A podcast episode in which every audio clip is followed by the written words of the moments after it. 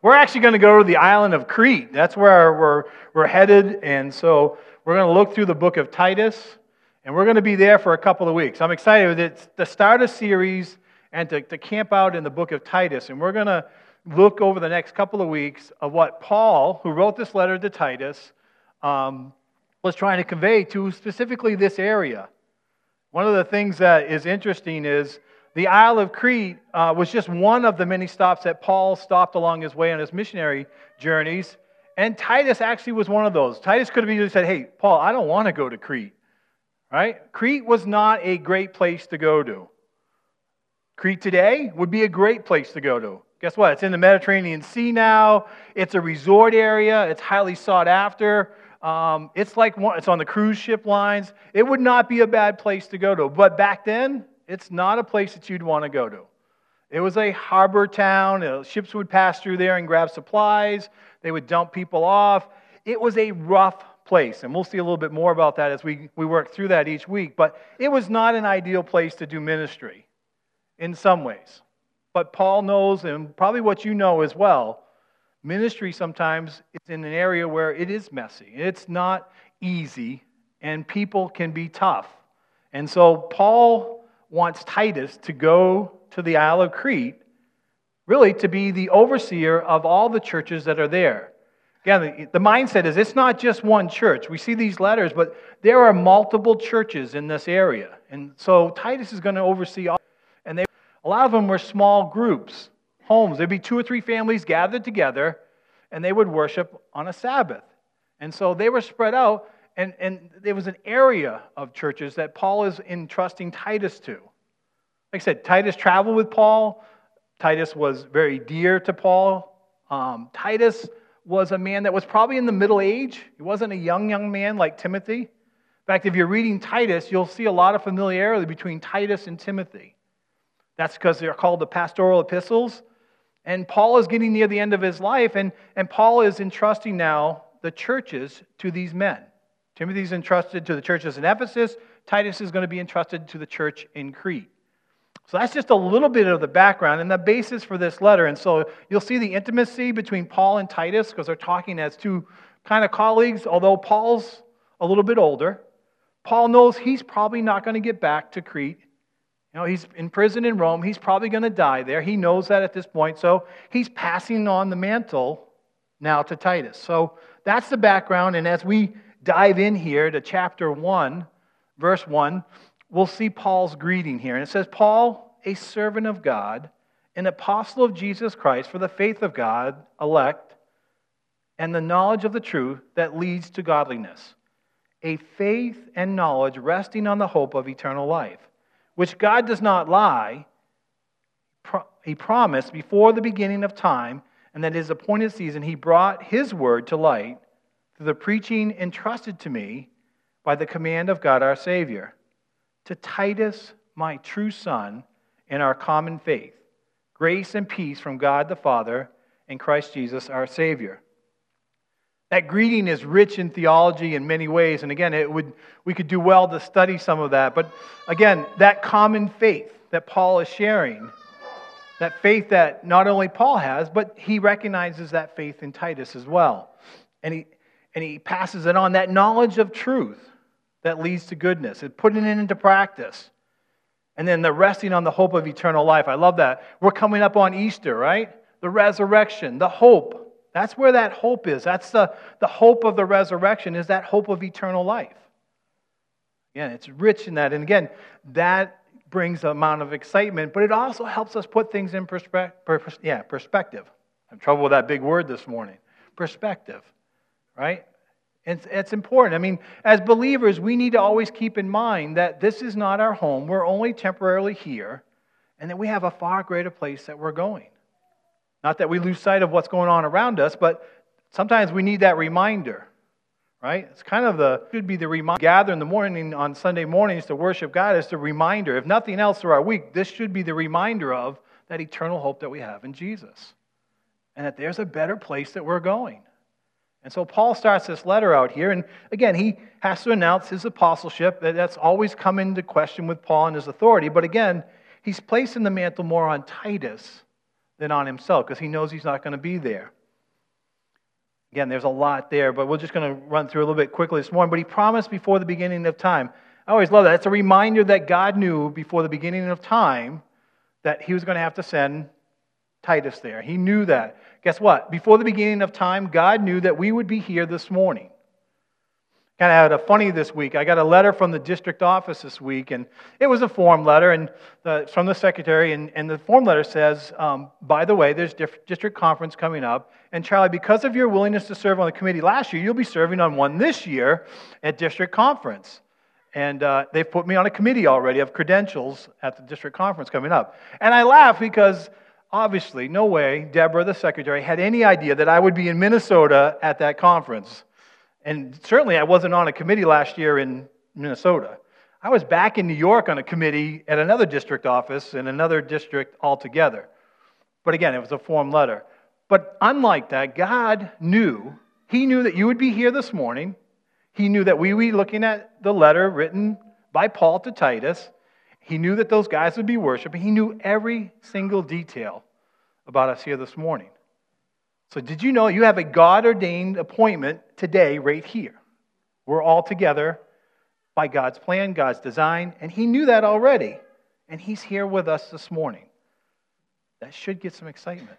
If we were in the South, you could say amen. That's an amen moment, but we're not there, so that's okay. There we go. Somebody got one. All right, that's good. Uh, but His word, light through the preaching entrusted to me by the command of God our Savior Again, we always have to keep in mind that Scripture is from God. Yes, these letters are written to a specific church, to specific people, to specific ideas, but guess what? It transcends that, it goes beyond that. And that's where our living hope comes from. And again, God entrusted that word to Paul to apply for us today. And I really believe that. Knowing God's word is one thing, but putting God's word into practice is a whole nother thing. And that's really where, as we like to say, the rubber meets the road. And so keep that in mind as we work, work through this and look through this this morning. And again, Paul's preaching because it was entrusted to him. And then normally, Paul's normal greeting grace and peace from God the Father and Jesus Christ our Savior. You kind of can almost gloss over that. But again, from a Jew's perspective, that was a, a blessing on this letter, blessing on those people. But don't miss the part that he mentions Jesus Christ our Savior. Because in the Jewish mindset, that's a that's a, that's a hinge point, right? Remember, there's a whole division out there between the Jews and the Christians now. And yes, there are Jewish believers, and they, they understand that Jesus Christ is their Savior, but there's a whole other section of Jews that are still waiting, even to this day, are still waiting for the Messiah, and they're unsaved. And so that's an important point in there, and Paul makes that in almost all of his letters, he mentions Jesus. Again, and that's a, there's a reason for that. All right, so let's look at the read here. I like this. Titus is being left in Crete. Paul's really good here. I like this. He's very straight and to the point and clear. He says, The reason I left you in Crete was that you might straighten out what was left unfinished and appoint elders in every town as I directed you. An elder must be blameless, the household husband of one wife, a man whose children believe and are not open to the charge of being wild and disobedient. Now, stop right there because there's a lot in that, obviously, of the requirements. But what's the reason that um, Paul is leaving Titus there? To straighten out what was left unfinished, right? Again, remember, these small churches, they had sprung up and they were starting to come together and they were starting to grow, which is a really great problem. Really, when churches are starting to grow, that's, that's a really great problem to have, but you need some structure, some leadership. You need, need some help with that. There needs, it can't just be kind of here, there, everywhere doing what you want because then there becomes problems within these. And, and you lose that cohesiveness and what's being taught and what's being done. Um, God is a God of order, He likes things in an orderly fashion. And that goes with His churches as well. Not to mention the fact that there needs to be protection, there needs to be people looking out. And as the numbers grow, you need more. And so that's why Paul leaves Titus there is hey, you need to start putting some structure into place. And that starts with the leadership, elders. Right? So That's the, the number one thing. He's got to straighten out. You got to lift unfinished. He said, you got to start appointing some elders, but not just any elders, right? Can't just pick anybody. It's not, hey, you this week, you that week. No, that, it doesn't work that way. You need to pick elders, but they need to have some qualifications, right? They need to be people that you can get behind and that God can entrust his people to them to watch over. And so that's part of the requirements. And, and you know what? They are strict requirements. It's not easy being an elder. There are things that, that you are required of you. Here's just a couple. And again, we're going to work through these because I think it's important because if any one of these areas can't be met, in many cases, it disqualifies you. There's not a lot of wiggle room. There, there, there, needs to be some structure and there needs to be some consistency in the man that God puts in charge or in charge of the church. So it says he must be blameless. Like the older translation, used to say above reproach. Kind of like that word in a way, above reproach, but blameless is the same way. It can't be something that's openly going on consistently in their life that's a sin issue that, that it disqualifies them. They need to deal with that first. They need to get their heart right. That blameless, and I, I like to think of that, that word reproach is right. If the line is here, then an elder needs to be under that line. You know, it's like you, you don't want to even get close to it. My dad used to tell my, my, my brother, and we were used to joke about, hey, go play out on the yellow line in the, in the road. And mom would, would scream and yell, no, I don't want him even out at the edge of the road, right? And again, it's the same thing. If the line is here, you don't want to be anywhere near that line. It's better to be back away from that line. Well, that goes the same thing here. With the blameless, when the issues of sin, we need to be away from that line. Not even a hint of it, not even close. It's better to just stay away from it. There's many examples of that, and, and we'll get down to a, a, one of them, kind of one of the more common ones in a minute, but just bear that in mind. Not perfect, because guess what? Your elders are not going to be perfect. There are none of them, including your pastor, very much so, is not perfect. But in the area of sin, it, I got to be below that line. I got to be as blameless as possible. You should not see something, a sin reoccurring over and over in my life. Doesn't mean that I don't mess up once or twice and there's not grace and forgiveness, but I need to work on that. I need to be able to be taught through that and corrected. But I got to stay below that line. So that's part of the blameless Husband of one wife. Boy, that's one that's struggled with many, many churches. Not a struggle here, but it is a struggle.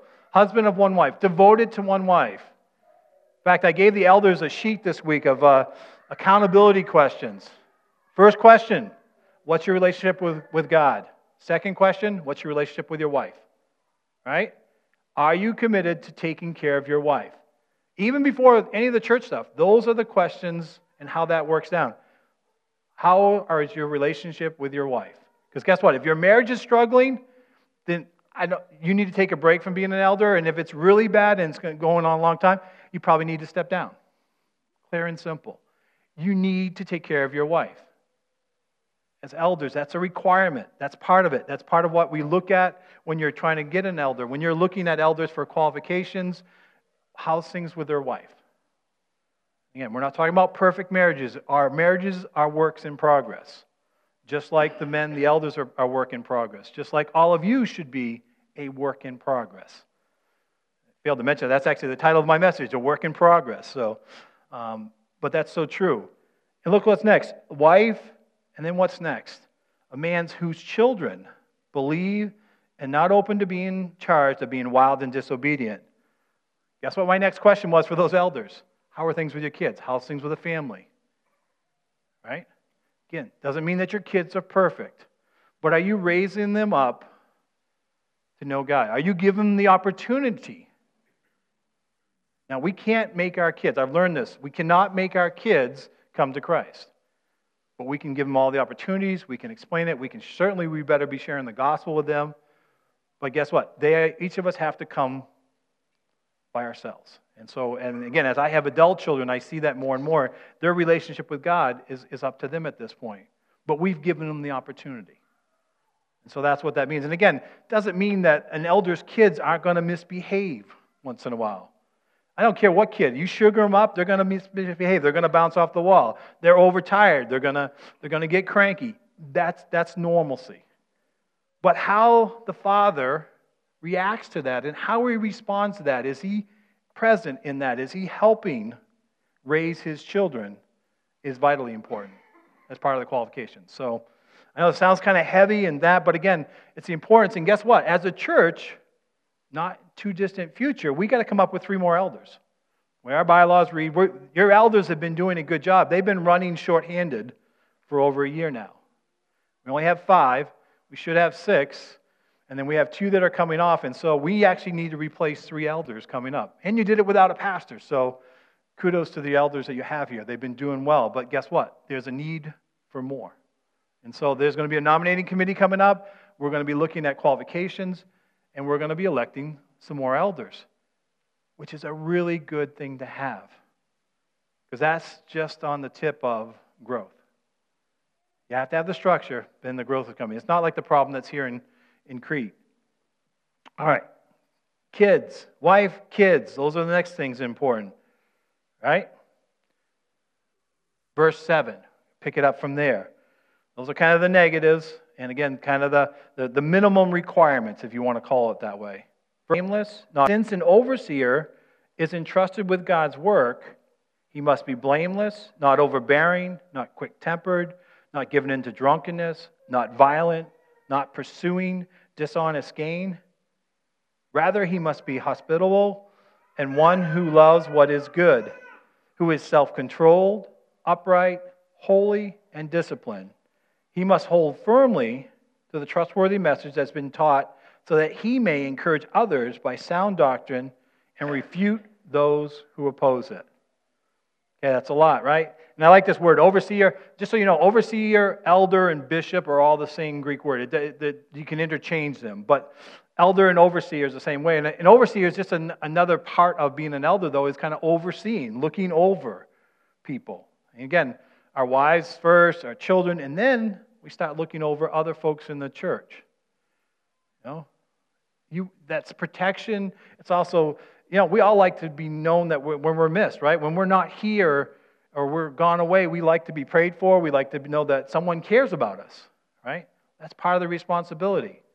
Talked a little bit about shepherds and sheep, right? Talked very clearly about the shepherd needs to, to go after the stray, the lost, kind of keep them, keep them together. There's safety in being together. That's part of the job of the elders. And the more elders you have, the more people that you can shepherd and more people that you can watch over. Again, it's not meant for one person to do or or even two. It's always in the plural, it's, it's multiple people. So that's part of being that overseeing, looking over, entrusted with God's work. And that God's work, believe me, it's about as wide as you can imagine. It can be helping with some physical needs, it can be checking someone's emotional temperature. Certainly, it includes your spiritual. What's going on with you spiritually? What are, what's happening in your lives? What's going on? That's part of that looking over. How can I help? How can I come alongside you? How can I encourage you?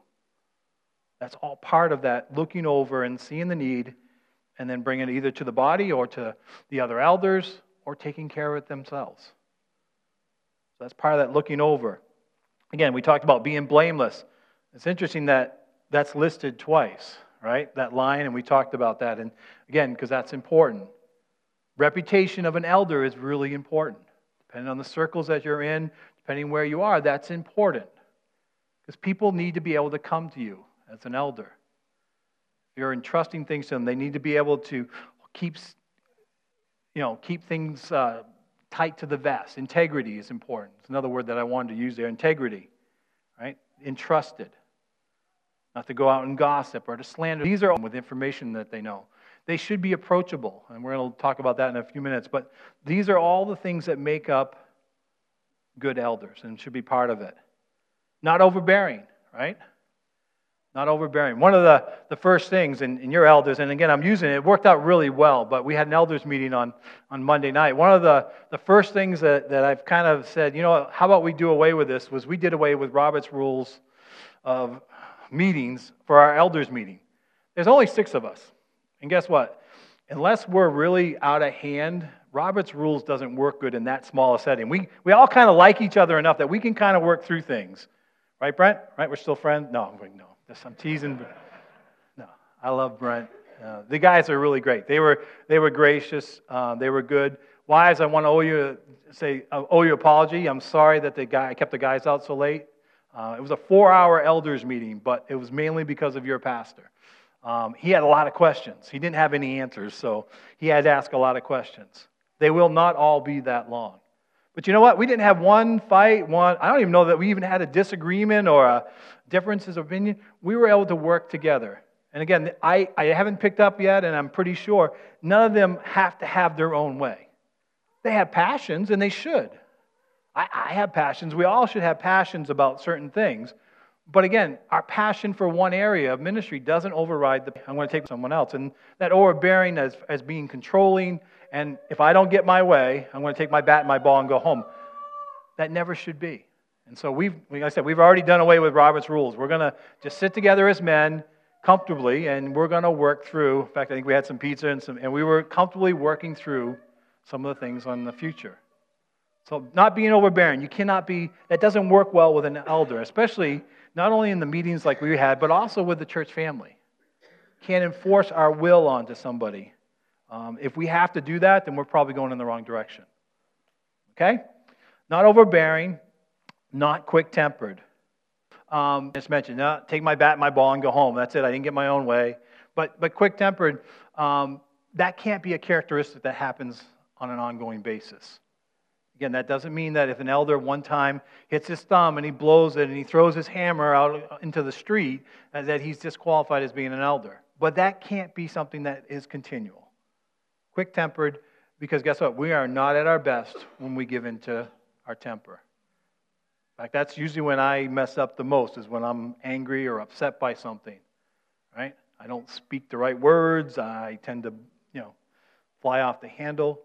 That can't be something that's regular. So it's tough. It's, there's a lot to being an elder. Don't worry, there's a lot for being people of Christ and being part of that as well. And so that's coming, just so you know. It's not all about the elders this morning by any means. Should help you to pray for your elders, though. So that's important. So, not quick tempered, um, not given into drunkenness. Can I tell you, that's probably like the number one question I get more than anything else as a pastor. So, Pastor, what is your feeling about drinking? Uh, why is that one like it's still it's still popular even today what is your feeling about drinking right should i have a can i have a beer and, and not sin and, and certainly scripture right you can have a beer you can have a glass of wine without sinning but drunkenness if you get drunk then that's a sin and here comes the problem with that where is that line do you realize that even our states our law enforcement they can't even determine that line some states are 0.6, 0.07, 0.9. They can't even determine exactly where that is. And again, they're just trying to figure out how far are you impaired to drive a vehicle. And today, we have more than just alcohol to worry about, right? We have drugs, we have prescription drugs, we have illegal drugs, we have all sorts of things that impair us and make us not at our best. Now, again, bear with me here, but your pastor has been drunk before, and guess what? I've never made good decisions when I'm drunk. I can say that with all clarity, with all knowledge. Never made good decisions. Not once can I think of a good decision that I made while I was drunk. So, as an elder, it's probably good not to get drunk. Actually, it disqualifies you. But again, if you can, it might even be better, that approach line, to just not drink at all as an elder.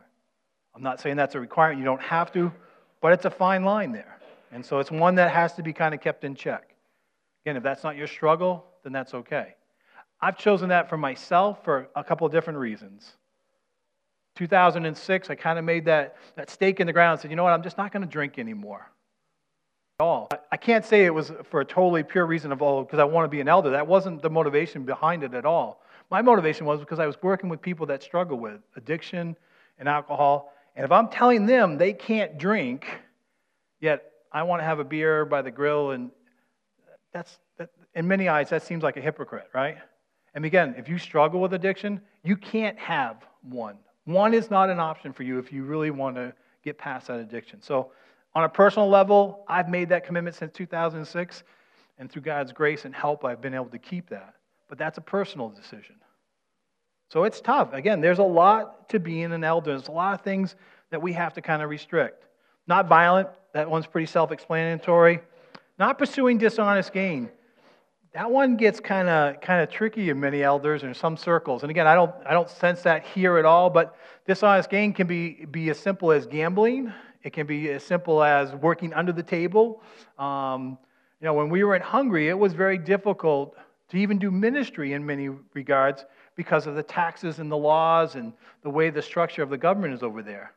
Pretty much when you added up all the taxes, it was somewhere around 60%. In fact, when you even wanted to have, we had a septic tank that we needed to have pumped out. And the question they ask you is, do you want a receipt or no? Because if you want a receipt, the price is going to be, say, 12,000 florins. If you don't want a receipt, it's 8,000.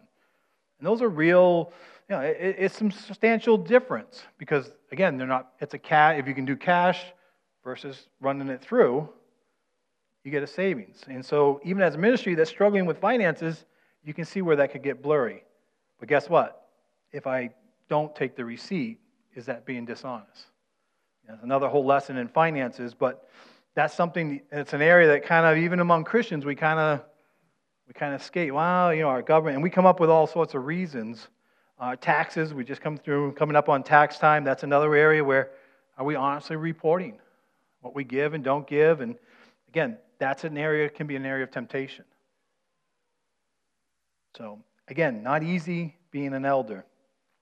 All right, now to the positives. It's always struggle going through the negatives, but the negatives are guidelines. And again, this is what you should and can expect for your elders, and that's why they need prayer. They need help. This is not an easy thing to be, to be an elder. Rather, he must be hospitable. There we go.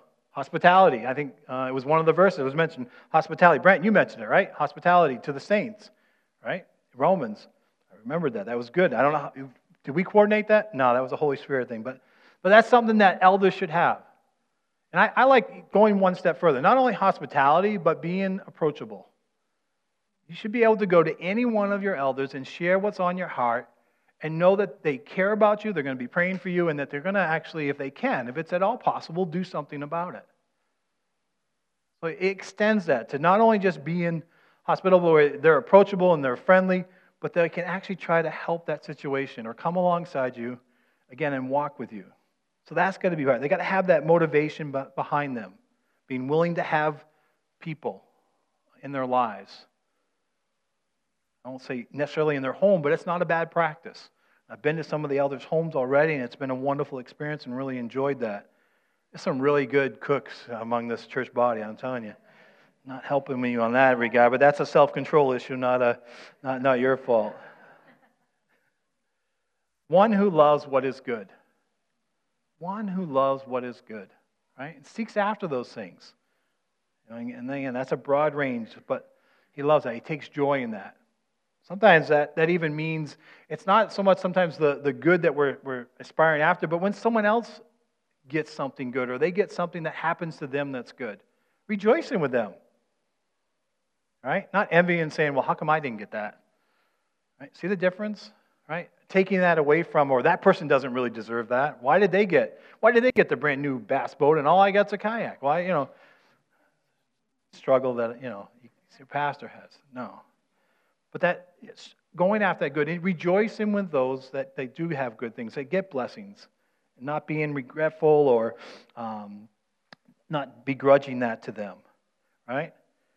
Who is self controlled. We mentioned that a little bit, and, and that's in, in, in all areas, right? Not self controlled, keeping things in order in their life, keeping discipline, not flying off the handle, not quick tempered. It's kind of the opposite side of that, being self control. Something they can do, but because of the sake of others, they keep themselves in check. That drinking one is one of those areas that you control on that. Yes, I can, but for the sake of others, it's better to, to limit my, my control on that upright, holy, disciplined. Again, those are all good qualities, right? Would anyone not want to follow a leader that has those qualities or would want to, to be like or to emulate a little bit or to be able to go to, right? That's the purpose of it. These are important men that have been placed in these churches. And that's what Titus has got to do. He's got to, A, make sure they're qualified, but B, get them recognized and get them appointed to these groups. And then guess what? I'm sure, I, I, know this um, pretty much without a shadow of a doubt, that Titus had meetings with his elders, and he, he would say, Hey, here's what we need to do. Tell me your concerns, what's working for you, get together. I know we do that as pastors. I don't know if you know this or not, but I've already found a good pastors group that I get together with on uh, Tuesdays. And it's a good group, uh, guys that, that share the gospel, and they seem like good, good churches that they have. But again, they're around my age. And we were just talking the other day. A lot of it was conversation about the area, and they were helping me understand some of the dynamics. And there's a lot of good things that go on in this area. Guess what? I, I found this out. You guys were holding back on me, but there's some bad things that happen in this area as well. There's some darkness in this area. And we talked about it as pastors, and we actually prayed about it. But you know what the great thing is? When there's darkness around, it gives us a greater opportunity to be the light in those areas. and so that needs to be, be part of the focus as well. There's the good and the bad. And so the pastors group was, was helpful for me in that. And again, getting to know the community around us as we outreach. I think that's on the board up there.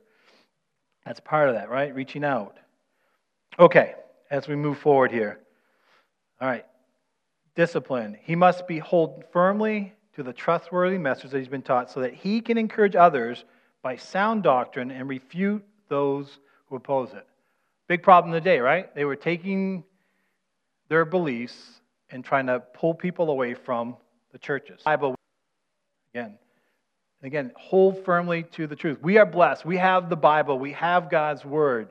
That's where we need to point people to. If you come to me, I, you really don't want Charlie Bolstridge's opinion, right? As your pastor, you don't want my opinion.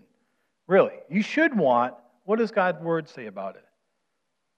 Right? First and foremost, that is the authority that we are under is God's word. What does God's word say about this? Because my opinion about something may or not may or may not be scriptural. But I do hold to this, God's word. And, and hopefully, I'm going to point you to this. What does God's word say about that?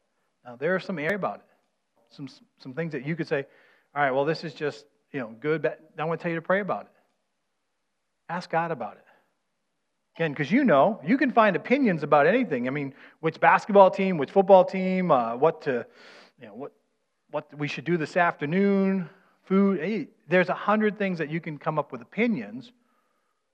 But when it comes to sin matters and that, there's not, it, my opinion doesn't matter anymore. What does God's word say about that? You know, we talked about drunkenness this morning. That's one. What does God's word say about it? Not my, my platform, but what does God's word say about drunkenness? that drunkenness is a sin. Just one example. All right, just a little bit more. Bear with me this morning, a little bit more. Again, the reason this is important, this hinge verse here, this last verse is a hinge because this is so important because there's a force that's working against the churches. Can I tell you it's, it's still going on today? There are people trying to tear down church and what it stands for. Certainly from the world, but even sometimes among other believers. I know it's hard to believe, but it's so true. All right, so here, we'll look at this, this, this group here very briefly this morning. It says, For they are rebellious people, mere talkers and deceivers, especially those of the circumcision group. They must be silenced because they are ruining whole households by teaching things they ought not to teach, and that for the sake of dishonest gain. Even one of their own prophets said, has said, Cretans are always liars, evil brutes, lazy gluttons. This testimony is true. Therefore, rebuke them sharply so that they will be sound in the faith and will pay no attention to Jewish myths or the commands of those who reject the truth. To the pure, all things are pure, but to those who are corrupted and do not believe, nothing is pure. In fact, both their minds and their consciences have been corrupted. They claim to know God, but their actions, they, by their actions, they deny him. Again, this is a total opposite and unfit for doing anything good. Again, this is a total opposite of, of what your elders should be. And again, it's showing the problem that's there, right? There's people that are coming in and trying to change the message. Remember how this letter started off, right? Our faith in God and Jesus Christ. The Jews were having a problem. The circumcision group, that's who he's referring to, did not believe Jesus was Messiah. And that creates a huge problem, obviously, for Christians, right? Guess what? It's still going on today. There are churches that don't believe that the only way is through Jesus Christ. They don't believe that he died and resurrected. They don't believe that he's the Messiah. And so, guess what? That takes away from the message. And again, elders need to hold that up to, and we as a church need to hold that up to. Wait a minute. No, no, no. All roads don't lead to heaven. It only is through Jesus Christ. That's important. No, we celebrate the resurrection for a very good reason. That's where our hope is in eternal life. Jesus rose from the dead. He wasn't like any other man. He's not in the grave. He's, gone, he's in heaven with his Father. There's, there's so much that's within that coming up. And again, this is what the Jews were distorting. They were ruining, they were pulling away from the gospel. So Paul calls him out on that. In fact, uh, how would you like this reputation? Liar, evil, brute, many lazy, gluttons. Ouch, man. Paul doesn't mix many words there, right? I mean, that's, that's not something you'd want in your portfolio of, hey, this is who I am, this is part of, but he's declaring that on the whole area. So I said we get a glimpse in. This was a tough area to do ministry in. Again, these were the people that was outside the doors in the culture, but some of that was coming into the churches and it was affecting the church. And so they needed leaders to start pushing back a little bit and say, no, this is not the way we this is not what we believe. This is not how we do church. This is not acceptable. And so it's the contrast that's going on there. And then lastly, as we wrap this up, it, it says about their actions, what they claim to know God, but their actions, they deny Him. Right? Reputation is important. Guess what? This goes beyond just your elders, this goes beyond our church body. How people view our reputation as Christians is very important. It is really very much important in, in regards to our testimony. So I can tell you that I love Jesus, I can tell you that I'm following God, but if my life doesn't look that way, who's going to listen to that? Really? Why would you listen to that? Right? Culturally, right now, society, the young people are looking for that.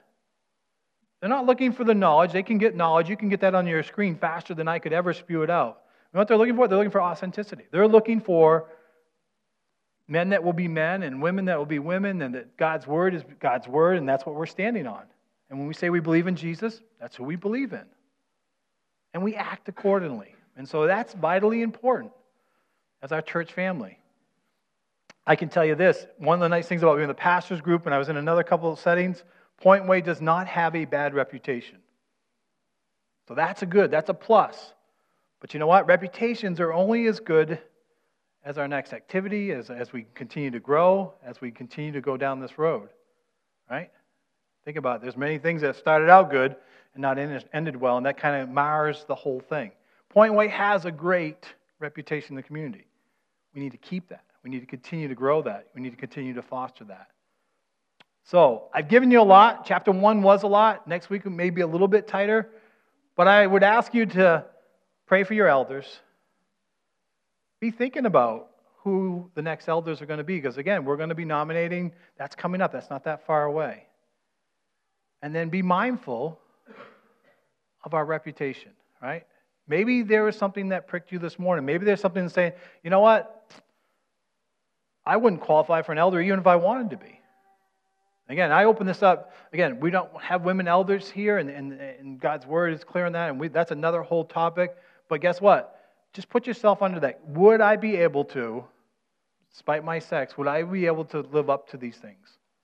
Could someone say, hey, that person, yeah, you do things. I'm not quick tempered. I'm not give the drug. You know, go down through the list. Sometimes it's good to take a self examination of yourself and say, would I qualify? And that may identify an area in your life you may need to start working on. Even go to maybe one of your elders and say, hey, can you help me with this? So we have good elders here. Bow with me in prayer, please. Dear Heavenly Father, I thank you so much for your word. I thank you for uh, the instructions that you left, Lord, and the examples throughout the Bible. And Lord, I do pray for our church family here, Lord, as we are going to be coming up on a time when we need to elect some more elders, Lord, and Lord, encourage the ones that we have. And Lord, just empower them, continue to encourage them. Help them in their walks, help them in their relationships with their wives and their children, Lord, and their families. Just ask that you'd pour out a special blessing. Lord, to also be with us as we interact with those in our community, those in our family, those when we leave these doors here today. May we be a good testimony of you and the changed life that you've brought through through your death, burial, and resurrection. Lord, we love you and we praise you in Jesus' name. Amen.